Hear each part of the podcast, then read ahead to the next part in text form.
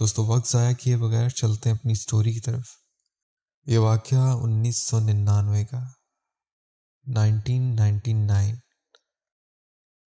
جب میں اپنے انکل کے گھر سندھ میں وزٹ کرنے گیا۔ اتفاق سے انسیڈنٹ بھی سندھ کا تھا۔ یقیناً آپ کو اچھا لگے گا۔ میرا نام اسفر ہے اور میں کنسٹرکشن کمپنی میں جاب کرتا ہوں۔ چند سال قبل میرا ٹرانسفر ٹھٹھا میں ہوا اور میں وہیں رہتا تھا۔ میں ہر پندرہ دن بعد دو سے تین دن کے لیے کراچی آتا، اپنی بہن اور امی کے پاس، اور پھر واپس ٹھٹا چلا جاتا تھا۔ میں رات کی ڈرائیو پریفر کرتا تھا بیکاز رش نہیں ہوتا اور پھر پرسکون ماحول ہوتا تھا۔ میں ہمیشہ اسٹیل مل والے رستے سے جاتا تھا، جو شارٹ کٹ ہے اور ویران بھی ہوتا تھا۔ ایک سال تک تو کچھ نہیں ہوا۔ مگر ایک دن جب میں کراچی سے ٹھٹا اسی رستے سے جا رہا تھا، تو مجھے اسٹیل مل والے رستے پر ایک خاتون نظر آئی انہوں نے اشارہ کیا رکنے کا، مگر میں نے کار نہیں روکی۔ پھر احساس ہوا، پتہ نہیں کیا مجبوری ہے کہ رات کو دو بجے یہاں کیا کر رہی ہے۔ میں نے نہ چاہتے ہوئے بھی کار روک لی اور ریورس کر کے پیچھے لے آیا۔ وہ خاتون دروازے تک آئیں اور میں نے شیشہ نیچے کر دیا۔ وہ کہنے لگی مجھے آگے تک چھوڑ دیں گے؟ جس پر میں نے پوچھا، کہاں تک؟ وہ کہنے لگی کہ مجھے مکلی جانا ہے۔ میں نے کہا اچھا ٹھیک ہے، میں ٹھٹھا جا رہا ہوں، آپ کو چھوڑ دیتا ہوں۔ وہ میرے برابر والی سیٹ پر بیٹھ گئے مجھے بہت حیرت ہوئی۔ میں نے اس پر نظر ڈالی۔ اس نے وائٹ پھولوں والی شلوار قمیض پہن رکھی تھی اور بڑی بڑی آنکھیں اور وائٹ چہرہ۔ انہوں نے کاپ کیا ہوا تھا۔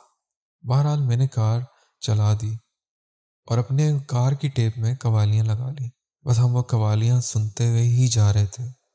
پورا راستہ ہماری کوئی بات نہیں ہوئی۔ میں جب مکھلی پہنچا، انہوں نے شکریہ ادا کیا۔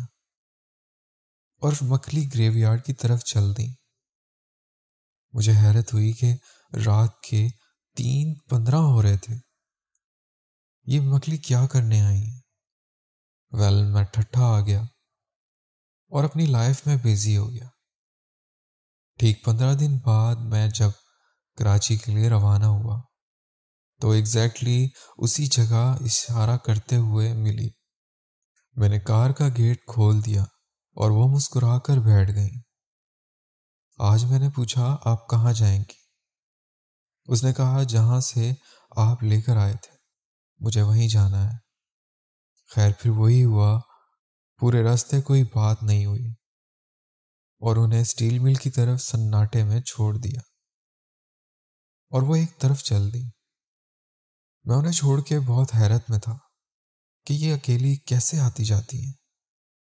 اور کیا کرتی ہیں؟ ہزاروں سوال میرے دماغ میں چل رہے تھے۔ اب کی دفعہ سوچا کہ اب ملی تو ان سے لازمی پوچھوں گا۔ جب میں واپس ٹھٹا جانے لگا تو وہ پھر ملی اور کار میں بیٹھ گئی۔ آج میں نے ان سے پوچھا، کیا آپ اتنی رات میں مکلی کیوں جاتی ہیں؟ اور یہاں سب سناٹا ہے اور آپ یہاں سے کہاں سے آتی ہیں؟ میرے پوچھنے پہ وہ ہلکی سی ہنس دی اس نے کہا، میں یہیں رہتی ہوں۔ اور قریب ہی آبادی ہے، اور قریب ہی آبادی ہے۔ میرے کچھ رشتے دار رہتے ہیں، میں ان سے ملنے جاتی ہوں۔ سو آپ گھبرائیں نہیں، اور میں بھی ہنس دیا۔ نہیں، ایسی کوئی بات نہیں۔ بس ایسے ہی پوچھ لیا۔ پھر ہم دونوں میں باتیں شروع ہو گئیں۔ اور پھر اس نے اپنا نام مدھیا بتایا۔ میں نے باتوں باتوں میں کہہ دیا کہ آپ برا نہ مانے ایک اچھے دوست کی بنیاد ٹرسٹ پر ہوتی ہے۔ کیا آپ نقاب ہٹا سکتی ہیں؟ وہ ہنسنے لگی، کیوں نہیں؟ اب آپ میرے لیے اجنبی نہیں ہیں۔ اس نے نقاب ہٹا دیا، میں حیران رہ گیا۔ وہ بہت ہی خوبصورت تھی، پھر اس نے نقاب نہیں لگایا۔ اور میں نے اسے اس کی منزل پر چھوڑ دیا۔ اب ہر پندرہ دن بعد ہم دونوں کی ملاقات ہوتی اور میں بےتابی سے انتظار کرتا اور ہم دونوں میں محبت ہو گئی اور وعدے وفا بھی کر لیے۔ ایک سال تک یہ سلسلہ چلتا رہا اور ملاقات صرف راستے پر ہی ہوتی۔ ایک دن میں نے اسے انسس کیا کہ اپنا گھر دکھاؤ، لیکن اس نے بدلے میں منع کر دیا۔ میں ضد پر اڑ گیا تو اس نے پرومس کے ساتھ دکھایا کہ آپ وہاں نہیں جائیں گے، کیونکہ کسی کو آپ کے بارے میں معلوم نہیں اور وہ میرا ولیج ہے۔ میں راضی ہو گیا اور کار روڈ سائڈ پر لاک کر کے ساتھ چل پڑا، جہاں سناٹا ہی سناٹا تھا۔ ہم پانچ ہی منٹ چلے ہوں گے کہ مجھے ایک آبادی والی جگہ نظر آئی، جیسے کوئی حویلی سی ہو۔ اور بہت سارے چراغ جل رہے تھے۔ اس نے کہا، وہ جو جگہ ہے نا، ہم وہیں رہتے ہیں۔ اور پھر ہم نے اللہ حافظ کہا، اور وہ پھر میرے سامنے چلی گئی۔ میں کار میں واپس آ گیا اور سوچنے لگا کہ میں نے یہ جگہ پہلے تو نہیں دیکھی، لیکن پھر خیال آیا کہ رات میں کچھ پتہ نہیں چلتا۔ میں دن کی روشنی میں تو آیا نہیں کبھی۔ ہماری محبت کے سلسلے کو ایک سال ہو گیا تھا اور میں مدیہ سے شادی کی ریکویسٹ کرتا رہا۔ اس نے کہا کہ وقت آنے پر کریں گے۔ لیکن اس نے کہا اور اس نے کہا کہ میرے بارے میں کسی کو کبھی بھی مت بتانا۔ اب کی بار گھر آیا تو امی بہنیں پیچھے لگ گئیں کہ شادی کر لو۔ انہوں نے کچھ لڑکیوں کی تصویریں بھی مجھے دکھائیں۔ میں نے منع کیا پر وہ لوگ پیچھے لگ گئے۔ مجبور ہو کے امی بہنوں کو بتایا تو بہت خوش ہوئی اور انہوں نے کہا، لڑکی سے ہمیں ملواؤ۔ اور یہ تو اچھی بات ہے کہ لڑکی تم نے خود پسند کر لی۔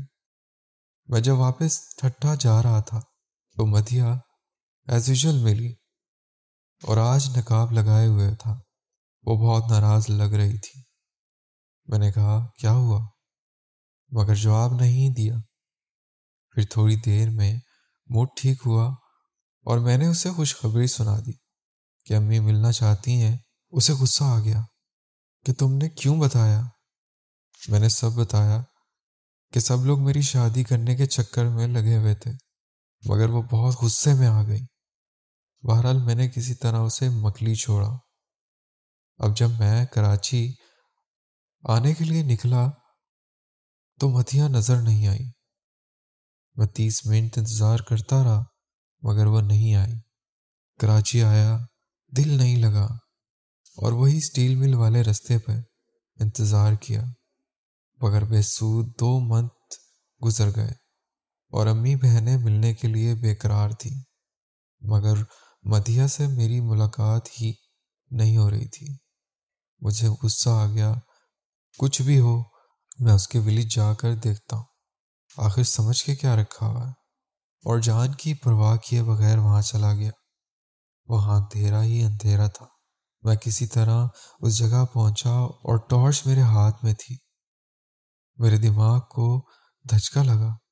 وہاں جو پہلے سجا چراغ قلعہ تھا، اب وہاں ٹوٹے پھوٹے کھنڈر تھے، جیسے صدیوں سے یہاں کوئی بھی نہ تھا۔